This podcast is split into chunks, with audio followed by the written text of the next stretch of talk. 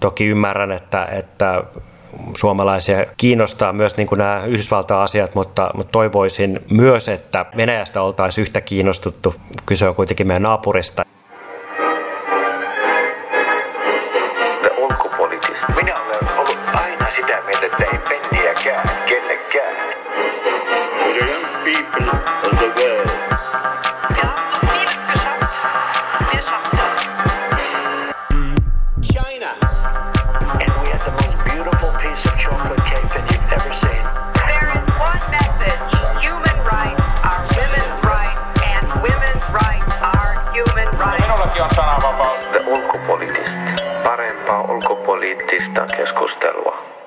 No tervetuloa jälleen te ulkopoliitistin pariin. Tänään keskustellaan mielenkiintoisista teemoista ja meillä tällaisena niin kuin punaisena lankana tässä, tässä jakson nimessä on Venäjän kansan syvät rivit ja, ja tota, ollaan todella, todella tyytyväisiä siitä, että saatiin, saatiin ulkomaan kirjeenvaihtaja Ylellä työskentelevä Erkka Mikkonen tähän, tähän podiin. Oikein paljon tervetuloa sulle. Kiitos, kiitos kutsusta. Ilo olla täällä. Tällä hetkellä tuntuu siltä, että kansainvälistä mediakenttää dominoi Jenkkien presidentin vaalit ja, ja tuota noin niin, ehkä, ehkä tämän jakson tarkoituksena on länteen katsomisen sijaan vilkaista itään ja, ja pohtia, pohtia Venäjän mediakenttää ja erityisesti sitä kansalaisyhteiskunnan tilaa, mikä, mikä Venäjällä tällä hetkellä vallitsee. Sä oot Erkka kiertänyt hyvin paljon ja työskennellyt useaan otteeseen myöskin Venäjällä Moskovassa – raportoinut laajasti Venäjän sisäpolitiikasta ja, ja ylipäätään venäläisyydestä. Minkälaisen maailmankuvan valtamedia siellä piirtää? Joo, ihan totta. Mä oon Venäjällä asunut yli kymmenen vuotta parissa eri pätkässä ja myös matkustellut jonkin verran, yrittänyt matkustella laajassa maassa. Asun tosissaankin tällä hetkellä Moskovassa. Aiemmin on asunut myös Pietarissa muutaman vuoden. Ja jos puhutaan tästä Venäjän valtamediasta, niin ihan yleisesti sanottuna voisi ehkä sanoa, että, että tämä Venäjän valtiollinen media toimii oikeastaan vallan sylikoirana. Eli median toimesta ei vallanpitäjiä kritisoida, ei ainakaan niitä ylimpiä, vaan asiat oikeastaan esitetään ihan täysin heidän viestiä mukaillen ja niin kuin johdolle myönteisellä tavalla. Mutta, ja sitten toisaalta sitten kun katsotaan taas niin kuin tässä niin sanotussa valtamediassa niin kuin ulospäin, niin, niin oikeastaan annetaan aika usein ymmärtää, että se kaikki paha tulee sieltä ulkoapäin ja että ulkomaat lietsovat Venäjälle levottomuuksia ja näin edespäin. Ja tällainen mm, kuva korostuu etenkin siellä TV-puolella, koska käytännössähän oikeastaan koko Venäjän television tai televisiokanavat, mitkä nyt yleisesti ihmisillä näkyy, niin on valtion kontrolloimia. Mutta tota, ehkä sitten vielä haluaisin sitä tavallaan korostaa, että kun puhutaan sitten koko tästä Venäjän mediakentästä, niin se on oikeastaan paljon laajempi kuin voisi ihan ensituntumalla niin kuin suomalainen esimerkiksi käsittää, että, että voisin ehkä, niin kuin, se voi jakaa tavallaan se, se mediakenttä siihen, että on tämä niin kuin valtiollinen tai muuten Kremliä lähellä oleva media, ja sitten on Kremlistä niin kuin riippumaton media. Ja tämä riippumaton media, niin se on tota, aktiivinen sitten tuolla verkon puolella. Että oikeastaan toinen sellainen karkea jako on se, että on, on niin kuin TV ja sitten on niin kuin muu, muu media, eli tota, sanomalehti, radio ja, ja sitten etenkin verkko. Ja, ja tämä on itse asiassa mielenkiintoinen sillä tavalla, että jopa tällainen niin Kremliä lähellä oleva media niin voi toimia paljon vapaammin kuin muualla kuin tuolla TVn puolella. Et esimerkkinä vaikka tämä RT, eli entinen Russia Today, kun mä seuraan heidän tota, Telegram-kanavaa tuossa kännykällä, niin tota, siellä jotenkin puhutaan paljon vapaammin asioista kuin voisi kuvitella, että he, että he puhuisivat sitten niin kuin TV-puolella esimerkiksi. Että, että tota, et se on tar- tärkeä mun mielestä tavallaan käsittää, että, että Venäjälläkin löytyy kriittistä ja riippumatonta mediaa, mutta, mutta se on sitten enemmän siellä verkon puolella ja TV on oikeastaan täysin, täysin sitten tota, ö, valtion hallinnassa. Miten tämä, niin kun, jos me ajatellaan tätä, tällaista jakoa ja se, että TV varmaan mitä kuitenkin eniten tällä hetkellä vielä kulutetaan ja katsotaan niin kansalaisten näkökulmasta, niin miten se, onko se ollut tietyllä tavalla niin kauan jo, että tällaista ajatusta siitä, että se tieto ja informaatio, mitä he siellä iltauutisissa saavat, niin ei ole totta, tai että se on todella niin kuin kuratoitua, kuratoitua Venäjän näkökulmasta. Et eikö tämä niin kuin herätä keskustelua maan sisällä, että hetkonen, että pitäisikö, pitäisikö näiden uutisten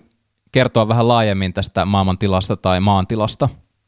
Joo, kyllä totta kai se herättää keskustelua ja se iso ongelmahan on Kremlille siinä, että, että niin kuin missä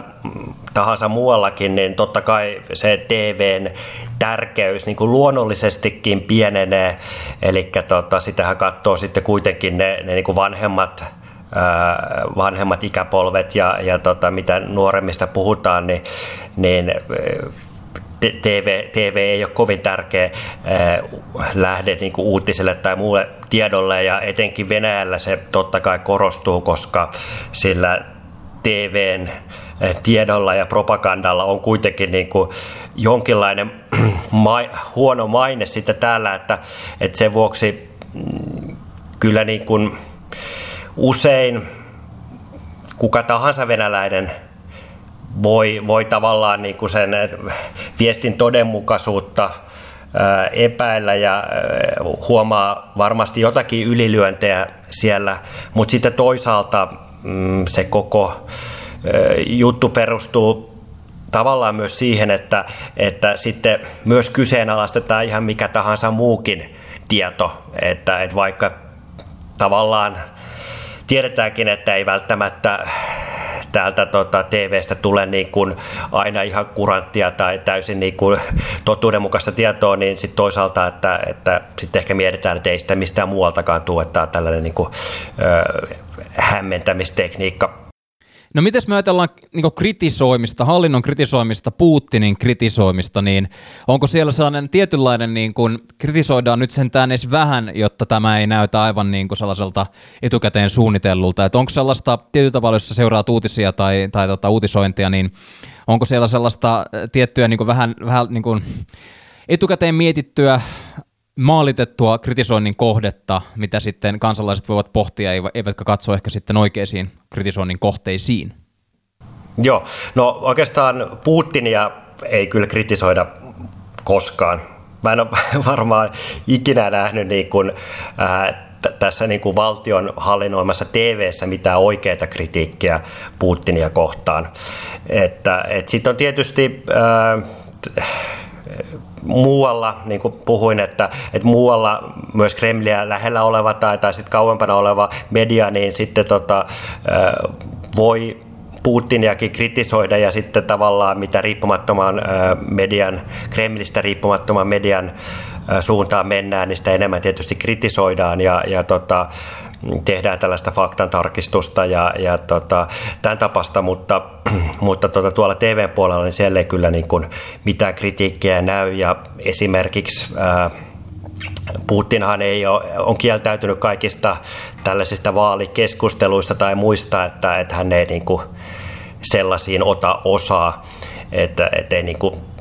hän ei niin kuin edes tällä, tässä, tällaisessakaan tilanteessa voi niin kuin altistua kritiikille. Mutta sitten toisaalta äh, sitten voidaan niin kuin, äh, katsoa sieltä äh, esimerkiksi kuvernöörejä tai, tai, tai muita niin kuin tällaisia aluetason johtajia, joita voidaan sitten niin kuin, äh, aika pahastikin myllyttää niin halutessa äh, äh, myös tuolla niin kuin valtiomedian puolella – mutta tota, mut se, mut se on sitten yleensä näyttää sellaiselta aika niin kuin suunnitellulta kampanjalta myös. Niinpä. Mielenkiintoista. Vielä oikeastaan yksi kysymys tähän osioon liittyen, niin jos ajattelee tätä Navalnin tapausta, mitä, mitä ollaan nyt seurattu viime viikkojen aikana, niin kun sä laitat vierekkäin vaikka New York Timesin tai, tai Der Spiegelin ja sitten tota, vaikka venäläisen uutis, uutistalon tai, tai median, niin, niin, niin kuinka paljon nämä tarinat käytännössä sitten eroa, eroavat tässä, tässä Navalnin keississä? No nämä, nämä tarinat eroavat riippuen vähän niin kuin siitä, että, että mihin, mitä venäläistä mediatuotetta katsotaan. Ja Venäjällähän on toiminut niin kuin muutama sellainen tosi laadukas talouslehti, niin kuin sanomalehti printtipuolella, Ää, mutta tota, nyt valitettavasti ollaan nähty, nähty tämänkin vuoden aikana, ku, kuinka tavallaan, tavallaan niin kuin näitä aikaisemmin niin kuin, kriittisesti ja riippumattomasti toimivia printtilehtiä on vallattu. Eli esimerkiksi tänä vuonna tällainen tosi arvostettu taloussanomalehti Viedomosti, niin siinä kävi tällainen tuttu tarina sen kanssa, mitä aikaisemminkin on käynyt, eli, eli ensin niin kuin tämä sanomalehti siirtyi uuden omistajan hallintaan, ja sitten hän vaihtoi siellä päätoimittajan, joka sitten oikeastaan niin kuin lopetti tämän kriittisen journalistisen linjan ja alkoi myötäilemään ää, niin kuin hallinnon linjaa. Ja, ja tota, tämä tapahtui siis nyt, nyt viime kesän, kesän aikana ja sieltä sitten oikeastaan nämä huipputoimittajat sitten niin kuin yhdessä ää, jätti eroanomuksen ja lähti pois sieltä, koska he tunsi sen, että he ei pysty siellä sitten enemmän, enää tekemään oikeaa journalismia. Ja tämä sama tarina on toistunut monta kertaa ja ja tota, että tämän sanottuna, niin, niin tota, esimerkiksi tämä Viedomosti talousanomalehti, niin siellä olisi ollut aikaisemmin niin kuin hyvinkin äh, samanlaista linjaa, mikä, mitä tota, Spiegelissä tai, tai, tai, tai missä tahansa niin kuin länsisanomalehdessä, mutta, mutta se, tämä Viedemosti-linja on nyt sitten muuttunut ja siellä ei enää äh, varmasti äh, suhtauduta tähän, tähän tuohon Navalnin tapaukseen niin kuin olisi vaikka suhtauduttu vuosi sitten. Eli mäkään, mäkin olen lopettanut sen, sen sanomalehden lukemisen kokonaan, koska tota, sieltä ei tavallaan enää saa sitten sitä, sitä tietoa niin kuin, sasta riippumatonta ja, ja, ja hallintoa niin kriittisesti katsovaa tietoa. Tuo on tosi mielenkiintoinen pointti. Jos ajattelee toimittajia niin kuin sinä paikan päällä Venäjällä Moskovassa, mitä uutislähteitä te käytännössä seuraatte? Joo, no tietysti täytyy laajasti seurata kaikkea mediaa, koska tota, mun on myös tärkeää tietää, että, että mikä se Kremlin uutisoima linja on. Että tota, sen takia tulee niin kun, myös näitä niin kun, ähm, Kremliä lähellä olevia medioita seurata, TVtä, että näkee tavallaan sen, että, että minkälaista diskurssia asiasta tarjotaan kansalaisille. Mutta sitten kun puhutaan, puhutaan sitten tota, tällaisesta riippumattomasta mediasta, niin no, se on sitten usein, usein tuolla verkon puolella. Yksi sellainen hyvä ö, uutislähde on Medusa, niminen verkkosivusto. He itse asiassa toimii nykyään tuolta Latviasta käsin, koska he näkee, että, että he pystyvät sieltä paremmin toimimaan, koska tämä lainsäädäntö myös Venäjällä on kiristynyt niin toimittajia ja toimituksia kohtaan. Ja heillä on itse asiassa tämä sama tarina, että hekin oli aikaisemmin Venäjällä tällainen tosi äh, laadukkaan tällaisen uutissaitin äh, niin kuin toimittajaporukka, mutta sielläkin tota, omistajavaihdoksen jälkeen niin, niin päätoimittaja vaihdettiin tällaiseksi niin kuin, äh, Kremli-mieliseksi ja sitten tota, noin, tämä koko toimitus eros sieltä yhtä aikaa ja he sitten äh, lähti tänne lähti sitten Venäjältä Latviaan ja perusti siellä tämän, tämän verkkosaitin. Heillä on myös itse asiassa englanninkielistä tosi, tosi laatu, laatu tota noin, journalismia, eli Medusa. Ja sitten tota, sen lisäksi niin, niin, löytyy muita Nova ja Kasetta, tietysti varmasti Suomessakin aika tuttu Anna Politkovskajan myötä. Heillä on paljon tutkivaa journalismia, sen lisäksi seuraa aika paljon. Esimerkiksi BBC on Venäjällä iso venäjänkielinen toimitus, johon kuuluu niin kuin, yli sata, sata toimittajaa käsittääkseni. Et he, he tekevät myös niin kuin, hyvää riippumatonta journalismia niin kuin Venäjällä ja heillä venäläiset toimittajat. Ja, ja sitten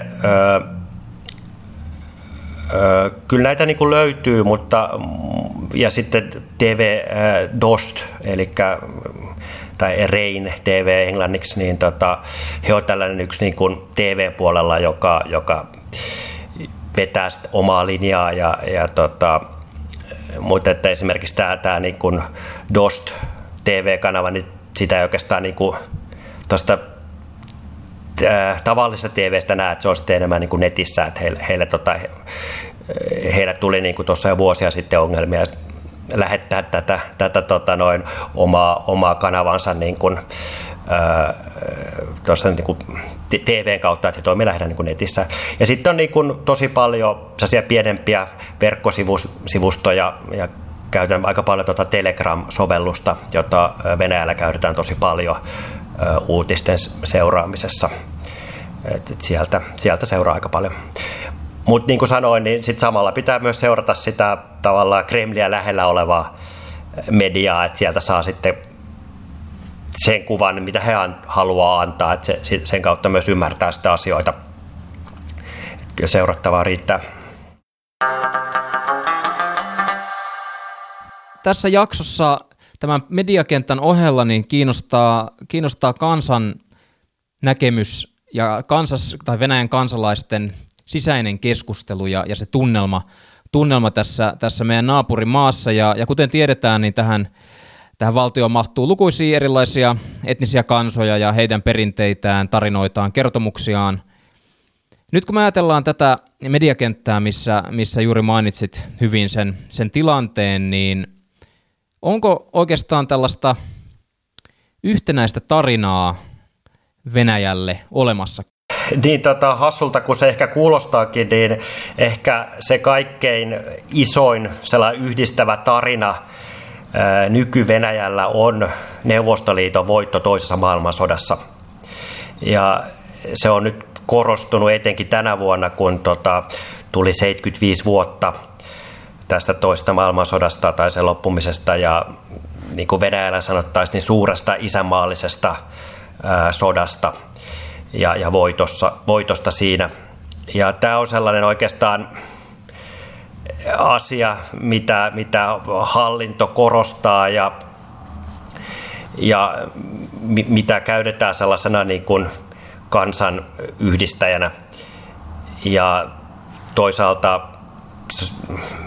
se on myös sellaista historiapolitiikkaa, eli se, kuinka niin kuin historiaa käytetään niin kuin politiikan välineenä. Ja tässähän on kunnostautunut myös itse Vladimir Putin tosi, tosi paljon tässä historian äh, käyttämisessä äh, niin kuin, äh, politiikan tekemisenä ja hän tuossa kesällä esimerkiksi julkaisi sellaisen pitkän historiatekstin tässä englanninkielisessä The National Interest julkaisussa. Ja tota, siinähän Putin ruoti tätä, tätä näitä toiseen maailmansotaan johtaneita syitä ja vieritti Neuvostoliitolta vastuuta tästä sodan alkamisesta ja, ja esimerkiksi väitti, että Baltian maat liittyivät Neuvostoliittoon demokraattisesti ja, ja, ja, ja näin. Eli tota, tämä toinen maailmansota ja, ja Neuvostoliiton voitto siinä, niin se on kyllä yksi sellainen iso, iso asia, mutta siinä tosiaan katsotaan sitten sinne niin kuin menneisyyteen. Jos mietitään tällaista sellaista niin kuin toista, ehkä niin kuin yhteistä tarinaa, niin se liittyy ehkä tähän niin kuin Venäjän tähän tarinaan siitä, kuinka Venäjä on nyt sitten tällainen mm, tavallaan eurooppalaisten perinteisten kristillisten arvojen vaalia siellä tilanteessa, kun itse niin kuin muu Eurooppa tai Länsi-Eurooppa on niin kuin hylännyt ne. Eli tota, tämä on oikeastaan sellainen ö, asia, mikä, mikä tota, nostettiin tuossa niin näiden kymmenen vuotta sitten sen jälkeen, kun Venäjällä nähtiin näitä suuria suuria mielenosoituksia 2010-2011, kun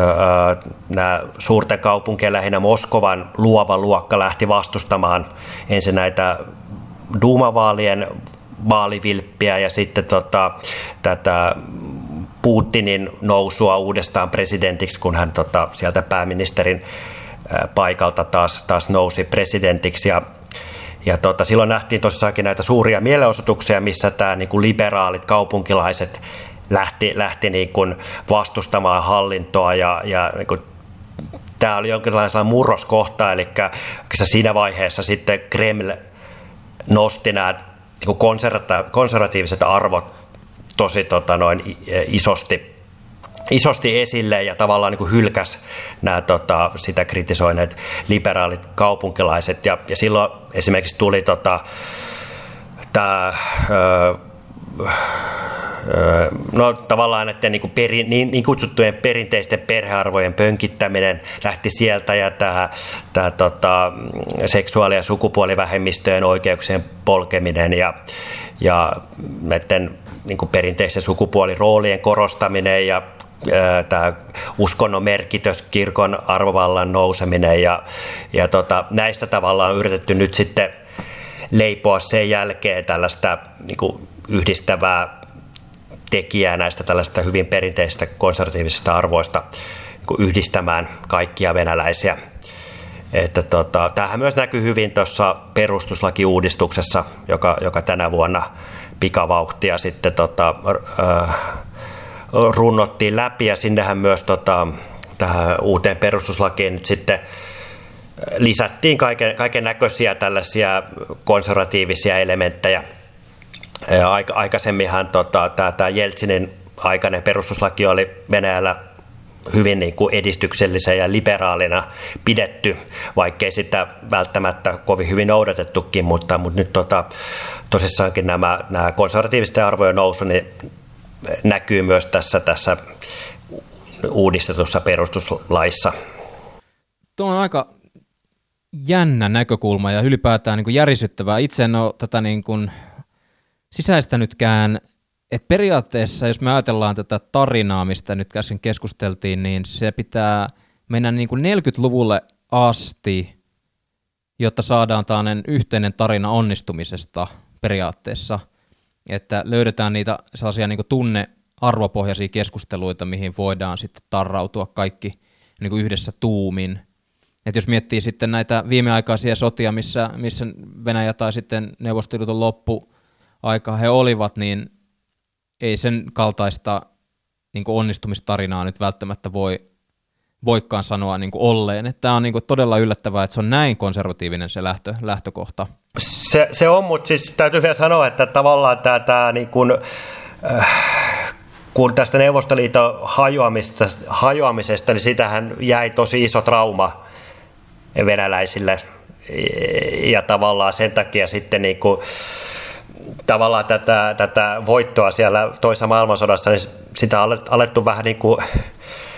paradoksaalisesti korostamaan nyt, kun näitä niin kuin viimeisiä veteraaneja tai kun, viimeisetkin niin kuin siirtyy, siirtyy sitten tota noin, toiselle puolelle, että, että kun ei tavallaan enää niitä aikalais, aikalaisia ole, ketkä, ketkä silloin taistele, niin, niin, niin,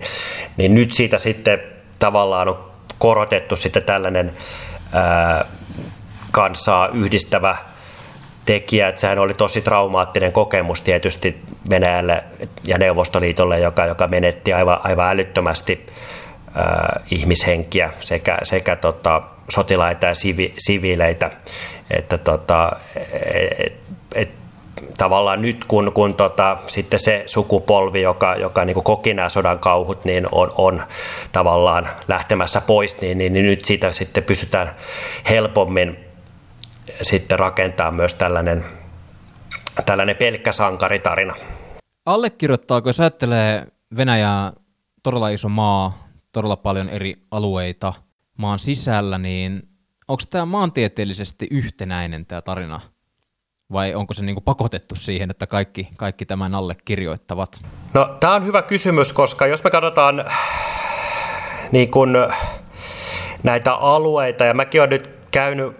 äh, jonkin verran kiertänyt, ja viimeksi esimerkiksi tuolla tuossa äh, tässä syksyllä, niin äh, tuolla Venäjän kauko idässä Habarovskin kaupungissa, joka on siis tuolla ihan Kiinan, Kiinan rajalla. Ja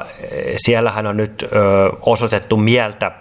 tuolta heinäkuun alkupuolelta alkaen sen takia, kun tota, tämä heidän tällä suosittu kuvernööri, niin sieltä, sieltä tota, noin, vietiin rikossyytteiden kanssa niin, niin Moskovaan. Moskovaan ja tota, nämä ihmiset tavallaan, jotka paikalliset ihmiset, jotka oli hänet niin kuin äänestänyt valtaan ää, aikaisemmin, niin, niin tuohtu siitä, että kuinka tota, ää, Moskova ää, tämä, heidän tota, kuvernöörinsä sieltä otti pois, niin kävi siellä siis katsomassa näitä, näitä mielenosoituksia, jotka ää, vieläkin jatkuu siellä. Ja, ja tota, siellä ja muuallakin on kuullut niin kuin, näiden alueiden ihmisten ää, tavallaan, ku, kuinka se näkyy se sekä niin kuin materiaalinen että henkinen ää, epätasa-arvo niin kuin Moskovan kanssa. Eli siellä ihmiset ihan suoraan sanoo, että, että tota, vaikuttaa niin kuin siirtomaa vallalta tämä, tämä suhde, että, että kuinka niin kuin, kaikki rahat ja faktisestikin niin kuin, ää, tota, menee, menee sinne Moskovaan, mutta että, että kuinka niin kuin, tavallaan nämä ihmiset, että kuinka pahalta se tuntuu heistä, kun he, he jotenkin he tuntee sen, sen niin suuren ää, kuilun niin kuin tämän Moskovan ja, ja alueiden välillä. Ja tota, totta kai tätä yritetään varmasti niin kuin justiinsa niin kuin tämän valtiohallitseman niin kuin median avulla sitten silotella tätä kuvaa ja, ja esimerkiksi näitä Habaroskin mielenosoituksia, jotka parhaimmillaan siellä oli niin kuin kymmeniä tuhansia ihmisiä kaduilla osoittamassa mieltä, niin, niin esimerkiksi näistä ei ole kerrottu lainkaan ää, niin kuin Venäjän mediassa, siis tämä Krem, valtion TV-ssä. Et se on jätetty kokonaan kertomatta ja, ja se oli mielenkiintoista, että kun mä tavasin siellä mielenosoittajia, niin ne ihmetteli siellä, että niin kuin Suomenkin TV on täällä, mutta että miksei sieltä Moskovasta tulisi edes niin kuin heidän oman TV-nsä niin kuin toimittaja. Ja, ja tota, jopa se heidän niin paikallis-TVkin siellä, siellä toimiva on niin kuin hyvin matalalla profiililla kertonut näistä niin kuin kuukausia jatkuneista mielenosoituksista. Mutta että tosissakin se ihmisten niin kuin viesti oli osin se, että, että he on niin kuin kyllästynyt tähän Moskovan ää, niin kuin ylivaltaan ja siihen, että niin kuin kaikki ää, raha valuu sinne Moskovaan. Ja tota, samanlaista viestiä kyllä kuuluu niin kuin ympäri, ympäri Venäjää. Että, tota, että se on iso kuilu, se, se, niin kuin, myös se henkinen kuilu ää, Moskovan ja, ja näiden alueiden välillä. Mutta että, niin kuin tiedetään, niin Venäjä on kovin vahvasti keskusvaltainen valtio, joka tota, kyllä yrittää pitää sekä taloudellisen että etenkin poliittisen vallan niin täysin, täysin siellä pääkaupungissa Moskovassa. Jos ajatellaan vaikkapa nyt Twitteriä keskustelualustana ja, ja tältä mielenosoitusta, mitä mainitsit liittyen tähän Habarovskiin, niin miten tällainen niin kansalaiskeskustelu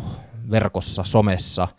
tämän, tämän mielenosoituksen kautta syntyvät avaukset tällaisissa eri, eri kanavissa, sanoit Telegramista, puhuit aikaisemmin, niin onko tämä niin kuin tietyllä tavalla sellainen kanava, mistä, mistä voisi tulkita sitten, että mitä siellä Venäjällä oikeasti tapahtuu, jos ei, jos ei niin kuin,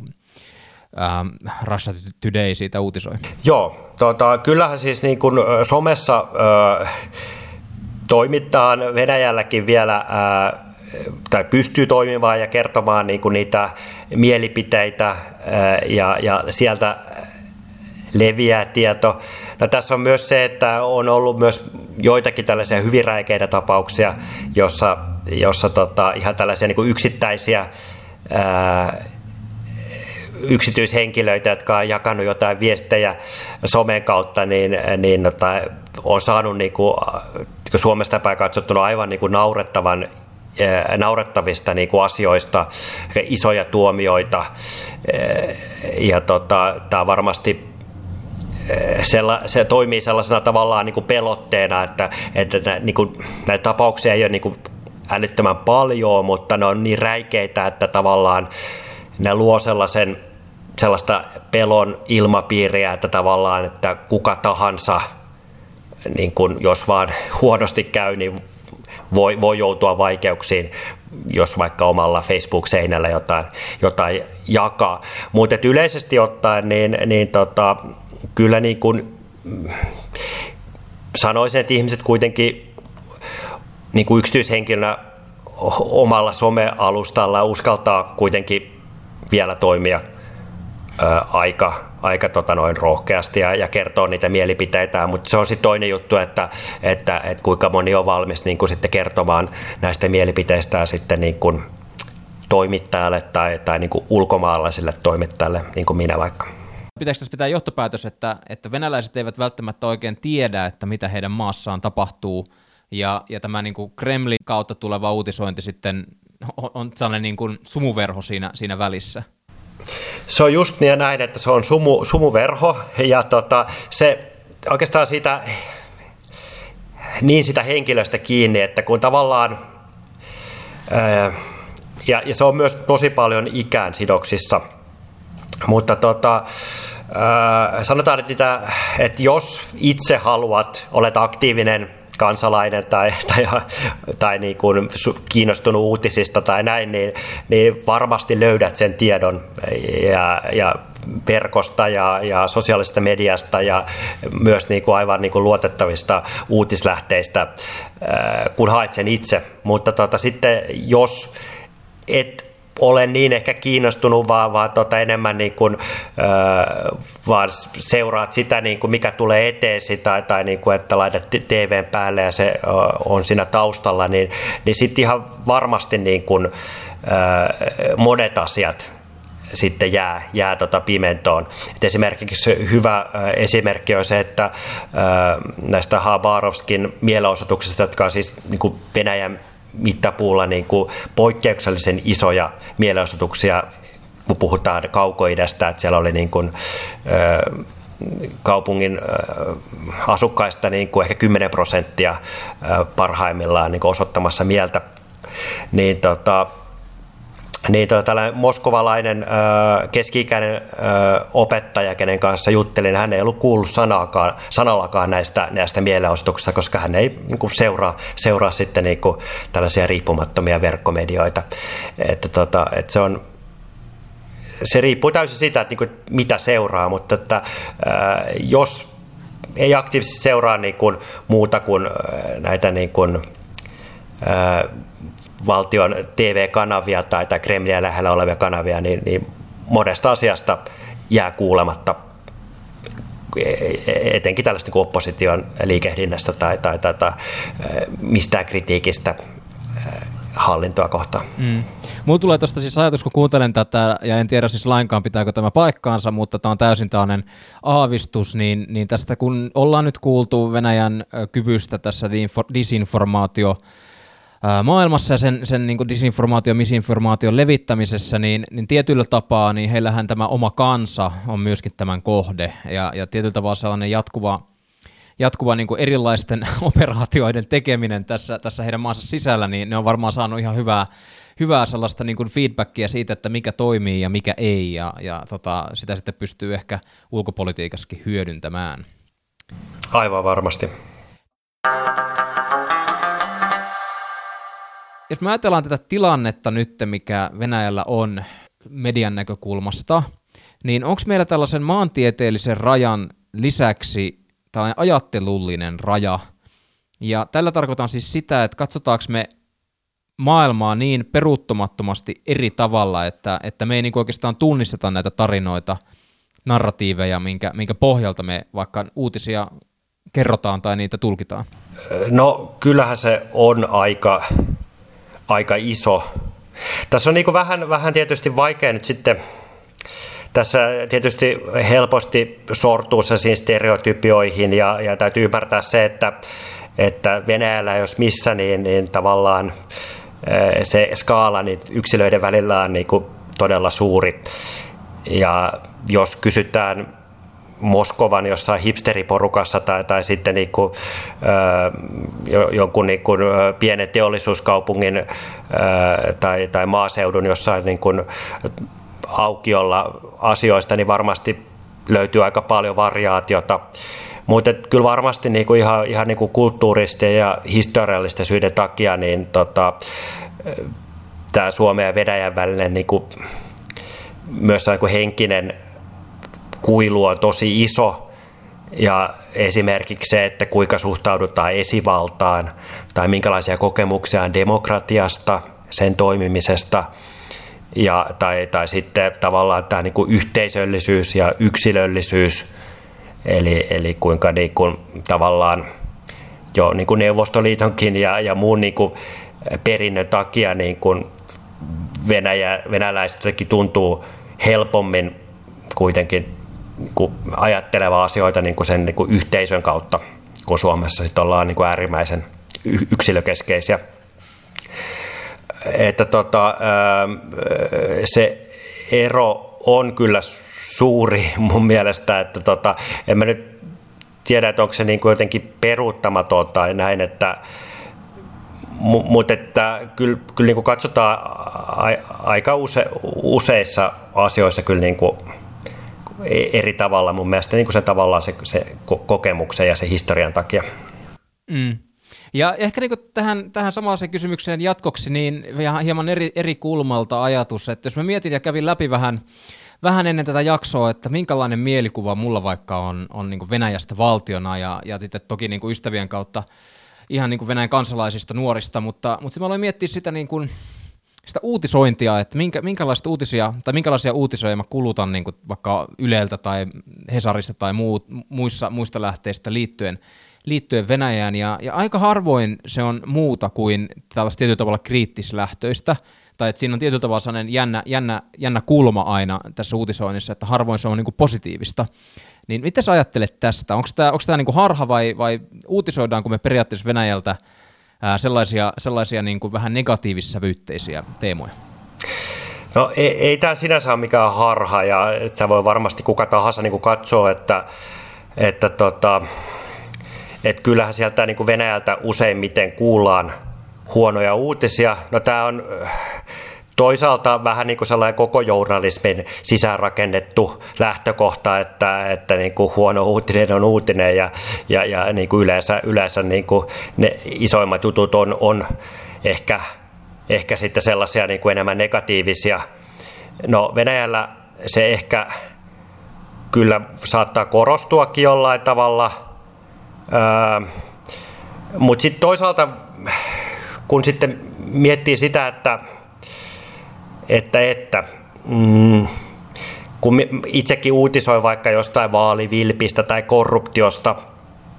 niin mä näen sen oikeastaan niin, että, että, että mä oon kuitenkin niin kun, ehkä niiden tavallisten venäläisten asialla siinä myös, kun mä kerron näistä asioista, että, että, että en ole ehkä niin kuin Venäjän valtion Venäjän valtio varmaan tulkitsisi nämä niin kuin, äh, jotenkin niin kuin huonoksi asiaksi, että, että näistä kerrotaan, mutta sitten ehkä niin kuin tavallinen venäläinen niin, niin tavallaan ehkä niin kuin arvostaakin sitä, että, että niin kuin niitä maan epäkohtia kerrotaan, että, että, että, että, niistä ehkä sitten pystyy niin kuin myös niin kuin päästä eteenpäin siitä, jos, jos ne tulee ilmi. No sitten on tietysti hyvä myös ehkä tämä on vähän sama asia, tajuta myös se, että kun maailma on niin täynnä harmaa sävyjä, että aika niin kuin vaikeaa on ehkä sanoa monesta asiasta yksipuolisesti, että onko se nyt sitten niin kuin kielteinen tai, tai myönteinen asia, että, että se riippuu vähän niin kuin siitä, että miten sitä myös tulkitaan. Mutta tämä ehkä samaa voisi sanoa vielä sen, että, että onhan se tietysti että miksi ehkä Venäjällä korostuu tällaiset niin kuin huonot uutiset, niin, niin tässä on kyllä myös se niin kuin varmaan missä tahansa sellaisessa itsevaltaisessa maassa, niin tota, kun, kun täällä tehdään journalismia, niin se, se logiikka on kuitenkin ehkä vähän erilainen, mitä sitten niin kuin läntisissä demokratioissa on, on usein ää, totuttu. Että jos esimerkiksi kerron täältä Venäjältä niin kuin vaalituloksista, niin mun on oikeastaan itse ainakin koen niin, niin kuin, pakko kertoa myös se, että, että minkälaisista vaaleista oikeasti on kyse. Että, että muuten tämä suomalainen voisi kuvitella, että, että niin kuin Venäjä ja Suomen vaalit, niin kun puhutaan vaaleista, niin sama asia, että, ja eikä, eikä ymmärtää sitä kaikkea manipulointia ja, ja, ja väärentämistä, mitä tapahtuu siellä kulisseissa. Ja, ja sitten samoin ehkä vielä se, että on tosi tarkka myös oltava siitä niin kuin Venäjällä toimivana toimittajana tai ehkä missä vaan niin kuin, äh, maassa, mutta etenkin täällä, ettei lähde sellaisen niin kuin näennäisen tasapuolisuuden harhaan. Eli niin kuin usein on tapana meillä, että haetaan kaksi vastakkaista osapuolta ja sitten niin kuin kerrotaan kummankin tarina, mutta, mutta sitten jos tämän toisen puolen tarina ei ole niin kuin millään tavalla totuutta vastaavaa, niin sitten täytyy niin kuin alun perin suhtautua se hyvin kriittisesti. Että ehkä kaikkien tuntema esimerkki on vaikka tämä Krimin niemimaan valtaus, koska silloin kun se lähti, lähti käyntiin ja sinne ilmestyi nämä tunnuksettomat vihreät miehet, niin Venäjähän vakuutti, että näillä joukoilla ei mitään tekemistä niin Venäjän, Venäjän valtion kanssa. Ja sitten myöhemmin presidentti Putin itse itse sitten kertoi, että itse, itse asiassa että hän oli johtamassa tätä erikoisoperaatiota – ja, ja samantapainen kuvia ehkä on, on toistunut myös tuolla Itä-Ukrainassa, eli tässä olla tosi niin kuin, tavallaan sitten niin kuin varovainen että, että tota, ja kriittinen. No oikeastaan tämän, tätä jaksoa odotin todella paljon ja, ja tämän tekemistä. Mä oon lukenut pari Luke Hardingin kirjaa, joka on tota, vanha tai aikaisempi The Guardianin toimittaja, joka muistaakseni oli myöskin Moskovassa ja, ja tota, hän kertoi siinä ensimmäisessään, taisi olla Mafia State, sen kirjan nimi, ja, ja tota, kertoi siinä tällaisesta systemaattisesta häirinnästä, mikä kohdistui länsimaalaisiin toimittajiin. Ja näitä esimerkkejä siis oli sellaisia, että kun tämä Luke tulee kotiin, niin hänellä on vaikka vaikka yöpöydällä jonkinnäköinen pornolehti tai sitten vessan, vessaa ei ole vedetty tai jotain muuta vastaavaa, niin olisi tässä jakson lopussa mielenkiintoista kuulla sulta ylipäätään niin kuin toimittajan roolista Venäjällä ja, ja miten sä itse olet ollut nyt kuitenkin, tämä ymmärtääkseni jo toinen, toinen, toinen kerta, kun teet siellä pidempää pätkää, niin oletko itse kohdannut vastaavaa häirintää tai, tai vastaavia tällaisia tilanteita? No tota, täytyy sanoa, että tietysti taas niin kuin eh, pienen kielialueen toimittajana ää, ei ole ehkä ihan samanlaisen mielenkiinnon kohteena – kuin esimerkiksi englanninkieliset toimittajat. Toisaalta siis näitä minunkin ja, ja muidenkin suomalaistoimittajien Venäjästä kirjoittamia juttuja kyllä käännetään myös venäjäksi, venäjäksi aktiivisesti, siis ihan niin kuin Venäjän äh,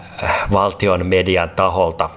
että et, et nekin kyllä, kyllä tota, välillä saa sellaista niin kuin, isompaakin julkisuutta ja, ja tota, joskus on myös saanut niin kuin ihan tota venäläisiltä yksityishenkilöiltä niin kuin viestejä ää, uutisistani tai, tai, tai, tai muista jutuista, joita on tehnyt, tehnyt tota, alun perin suomeksi. Mutta tota, itse kaiken näköisiä asioita, niin kuin sataan hassuja ää, asioita välillä tapahtuu ympärillä, mutta, tota, mutta tota, et, et, en tiedä, että onko kaikki ollut sattumaa vai, vai, onko ollut sitten tota, ehkä sitten joku, joku tota noin järjestelmässä kaiken näköistä, että että kyllä tietysti äh, tunnistan kyllä, olen lukenut itsekin sen tuon, tuon Luukin kirjan ja, ja tota, tunnistan myös, myös tota noin, niin kuin ehkä, ehkä jotain niin kuin tällaisia asioita, mutta mutta tota, en ehkä sitten tiedä, että, että onko kyse ollut enemmänkin sattumasta vai, vai tota, häirinnästä. Mutta sitten jos niin kuin, ehkä yleisemmin, jos niin kuin mietitään niin sitä niin kuin toimittajien roolia niin kuin tällaisessa autoritaarisessa valtiossa tai, tai niin kuin Venäjällä, niin tota, tämä on mielenkiintoinen kysymys ja, ja tuossa mainitsin sellaisen Medusa-nimisen verkko, verkkomedian, tota, joka tekee siis tällaista niin kuin riippumatonta venäjänkielistä ja englanninkielistä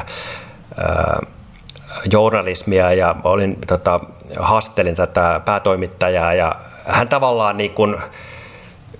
tämä ei tavallaan koske mua lainkaan, koska teen kuitenkin on, on niin kirjeenvaihtaja ja teen, teen siis niin Suomeen, suomalaisille uutisia niin Venäjästä ja lähialueista, mutta, mutta koskee niin näitä paikallisia toimittajia. Ja niin hän nosti esille tämän kysymyksen tavallaan, että se tärkeä kysymys, että mikä tavallaan niin kuin on se journalismi ja aktivismin raja, koska mehän ollaan tavallaan perinteisesti totuttu ehkä tota, miettimään, että, että, että, että journalistin pitää olla niin kuin neutraali ja, ja, ja niin kuin aktivismi on sitten aktivismia. Mutta sitten tällaisessa autoritaarisessa yhteiskunnassa, jossa tämä valtio, valtion johto niin kuin avoimesti uhmaa demokratiaa, ihmisoikeuksia, sananvapautta, niin, niin tota, tavallaan siinä sitä asettuu se kysymys, että, että niin kuin, voiko ja missä rajoissa niin kuin journalisti voi toimia neutraalisti. Ja tota, ehkä nyt tosi ajankohtainen kysymys tämä niin kuin journalismin ja aktivismin rajasta on valko jossa niin kuin riippumattomien toimittajien työtä on häiritty tosi ankarasti. Joitakin toimittajia siellä vangittu ja jopa kidutettu. Ja kun tämä itse niin kuin regiimi suhtautuu toimittajien tällä tavoin, niin, niin kuinka niin kuin tavallaan sen jälkeen voi odottaa, että, että tämä, tämä toimittaja voi sitten jotenkin niin kuin vaan neutraalisti ää, kertoa näistä tapahtumista. Että, tämä on ehkä niin kuin sellainen niin kuin iso kysymys, jota pitäisi miettiä niin kuin, ää, tässä autoritääristen, ää, autoritäärisissa maissa niin kuin tässä journalismin, journalismia niin kuin pohdittaisiin.